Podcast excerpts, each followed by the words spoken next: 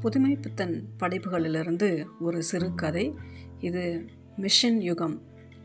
நான் அன்று ஒரு முழ நீளம் பெயர் கொண்ட ஹோட்டல்காரர்களுக்கும் நாடகக்காரர்களுக்கும் நான் வாயில் நுழையாத பெயர் வைக்க நன்றாக தெரியுமே.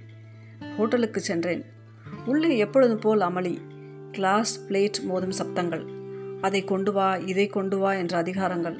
இடையிலே உல்லாச சம்பாஷணை சிரிப்பு. போய் உட்கார்ந்தேன்.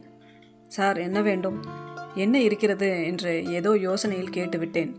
அவ்வளவுதான். கடல் மடை திறந்தது போல் பஷண பெயர்கள் செவி தொலைகளை தகர்த்தன.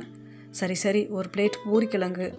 அது அவன் பட்டியலில் இல்லாது முகத்தில் ஏதாவது குறி தோன்ற வேண்டுமே. உள்ளே போகிறான். ஒரு ஐஸ் வாட்டர். என்னப்பா எவ்வளோ நேரம் காத்திருக்கிறது? என்ன கிருஷ்ணா அவர் எவ்வளோ நேரம் காத்திருக்கிறது? இதோ வந்துவிட்டது சார் என்று ஒரு அதிகார குரல் கெஞ்சலில் முடிந்தது. காஃபி ரெண்டு கப். இவ்வளவுக்கும் இடையில் கிருஷ்ணன் ஒரு கையில் நான் கேட்டதும் மற்றதில் ஐஸ் வாட்டரும் எடுத்து வருகிறான். சேவரி கார பக்ஷண வகை. ஏதாகிலும் கொண்டா? இதோ சார். பில் உடனே கையில் இருந்த பில் புத்தகத்தில் லேசாக எழுதி மேஜையில் சிந்திய காஃபியில் ஒட்ட வைத்துவிட்டு சேவரி எடுக்கப் போகிறான். ஒரு கூல் ட்ரிங்க் ஐஸ்கிரீம் பேசாமல் உள்ளே போகிறான். முகத்தில் ஒரே குறி.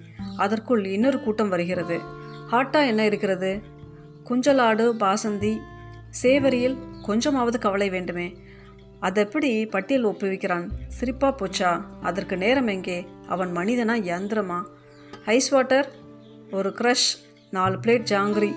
கொஞ்சம் அதிகாரமான குரல்கள் தான் அவன் முகத்தில் அதே குறி அதே நடை.